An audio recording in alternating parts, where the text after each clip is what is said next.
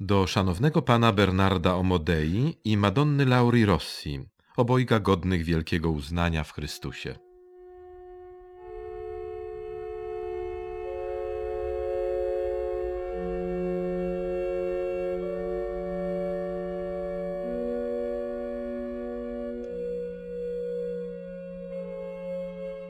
Magnifico fratello, e come volete voi, figliolo, salutem e tutto me stesso in Cristo. Avendo ricevuto una lettera Szanowny bracie, albo jeśli wolisz tak być nazywany, drogi synu, przyjmij moje pozdrowienia w Chrystusie. Otrzymałem twój list i oto jestem, aby ci odpowiedzieć albo raczej porozmawiać z tobą i twoją najmilszą panią Laurą. Chcecie oddać się Chrystusowi, czyż nie? Dobrze więc, spróbuję wam pomóc. Nie chciałbym, abyście się stali ofiarami chłodnej obojętności, ale raczej byście byli coraz bardziej żarliwi w wierze. Jeśli pozwolicie, by obojętność zniewoliła was, to nie staniecie się uczniami ducha, lecz ciała i aby użyć innego słowa, będziecie raczej faryzeuszami niż chrześcijanami. Teraz wyjaśnię wam, jak obojętny jest faryzeusz i jak się zachowuje. Porzuciwszy swoje dawne zachowania, nie popełnia on więcej śmiertelnych grzechów, ale ma upodobanie w powszednich i nie ma z tego powodu wyrzutów sumienia. Na przykład przestaje bluźnić i obrażać swojego sąsiada, ale nie zadaje sobie trudu, by zrozumieć jego rację. Oczernianie nie jest już dłużej jego złym zwyczajem, ale z pobłażaniem patrzy na częste i bezużyteczne plotkarstwo w ciągu dnia. Wyzwolił się od nadmiernego jedzenia i picia, jakie cechuje żarłoków i opojów, ale lubi podjadać tu i tam bez potrzeby między posiłkami. Rozpusta to przeszłość dla niego, ale znajduje upodobanie w rozmowach i rozrywkach, które nie są zbyt czyste. Lubi spędzać czas na modlitwie, ale przez resztę dnia jego duch błądzi bez celu. On nie szuka zaszczytów, ale jeśli mu są one dane, napawa się nimi. Jak rzekłem, chcę wam przekazać więcej przykładów odnoszących się do stanu ducha, abyście sami zauważyli, że faryzeusz lub człowiek obojętny pracuje nad wyzwoleniem się tylko ze śmiertelnych grzechów, a pozwala sobie na popełnianie powszednich. Eliminuje wszystkie rzeczy zabronione, ale pragnie wszystkiego, co jest uważane za dopuszczalne. Trzyma w cuglach czyny, ale ma upodobanie w zmysłowych obrazach. Chce czynić dobrze, ale tylko w ramach pewnych granic. Kontroluje się, ale nie całkowicie. Nie twierdzę oczywiście, że człowiek pragnący oddać się Chrystusowi powinien zmienić się całkowicie i natychmiast. Przeciwnie, każdy, kto chce stać się osobą uduchowioną, zaczyna serię chirurgicznych zabiegów w swojej duszy.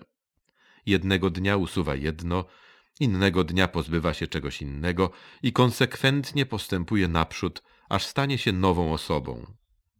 Pozwólcie mi to wyjaśnić. Przede wszystkim człowiek taki eliminuje ze swych wypowiedzi słowa zajadłe, następnie słowa niepotrzebne, tak że kiedy w końcu coś mówi, to jest w tym myśl pozytywna i twórcza. Wykorzenia złe słowa i gesty, przyjmując w zamian łagodne i pogodne maniery.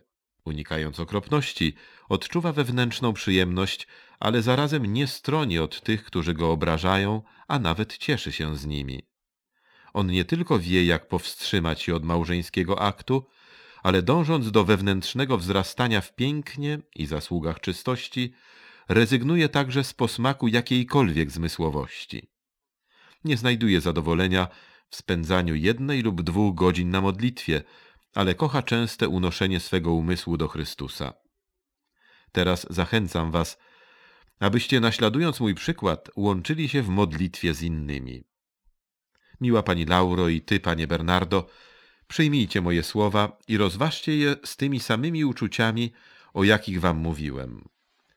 Nie mówię oczywiście, że powinniście zmienić wszystko jednego dnia.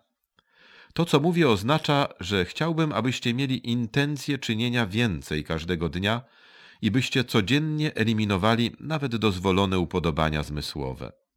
Wszystko to doprawdy ma na celu wzrastanie w cnocie, zmniejszanie letniości i unikanie niebezpieczeństwa stania się łupem chłodnej obojętności.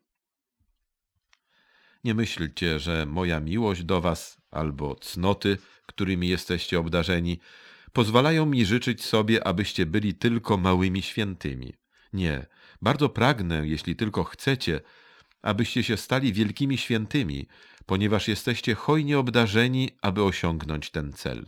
Faktycznie jedynym warunkiem jest to, byście rzeczywiście myśleli o rozwoju i oddawaniu się Jezusowi ukrzyżowanemu w bardziej wysublimowanej formie zalet i łask, jakie On wam dał.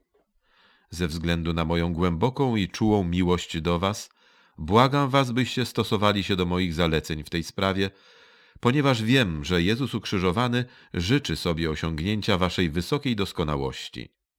Owoce, które On chce zebrać w was, to świętość. Droga pani Lauro i miły panie Bernardo, nie zwracajcie uwagi na osobę, która czyni te wywody. Rozważcie raczej jej miłość do was. Zobaczcie, jak tęsknię do waszej doskonałości. Zajrzyjcie do mego serca, otwieram je dla was. Jestem gotów przelać moją krew za was, pod warunkiem, że będziecie postępowali według moich rad. Niech wam będzie wiadome, że byłbym bardzo zraniony, gdyby się okazało, że nie jesteście zdolni do czynów tak wielkich jak święci, a nawet do czynów ich przerastających. W pełni przekonany co do waszego pragnienia wierności Jezusowi ukrzyżowanemu, napisałem ten list do was nie piórem, lecz moim sercem. Błagam was, byście to docenili i czytali go często, nawet raz w tygodniu.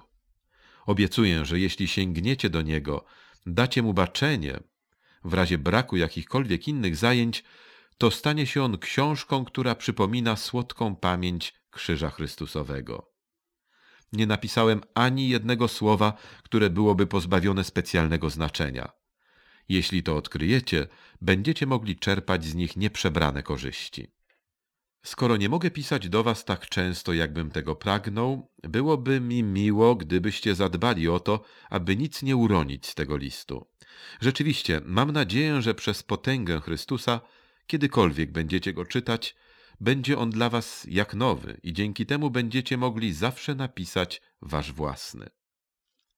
Droga Pani Lauro, Proszę mi wybaczyć, jeśli ze względu na moje wyczerpanie nie mogę odpowiedzieć na wszystkie wasze żądania tak, jakbym tego pragnął. Wam samym, pani Lauro i panie Bernardo, powierzam dbałość o wasze doskonalenie. Jestem waszym dłużnikiem i jeśli o mnie chodzi, nie będę nigdy wolny od tego długu. Polecajcie mnie swoim drogim synom i waszym córkom. Niech Chrystus was błogosławi. Guastalla 20 czerwca 1539 roku. Wasz brat w Chrystusie i będący częścią Was, Antoni Maria Kapłan.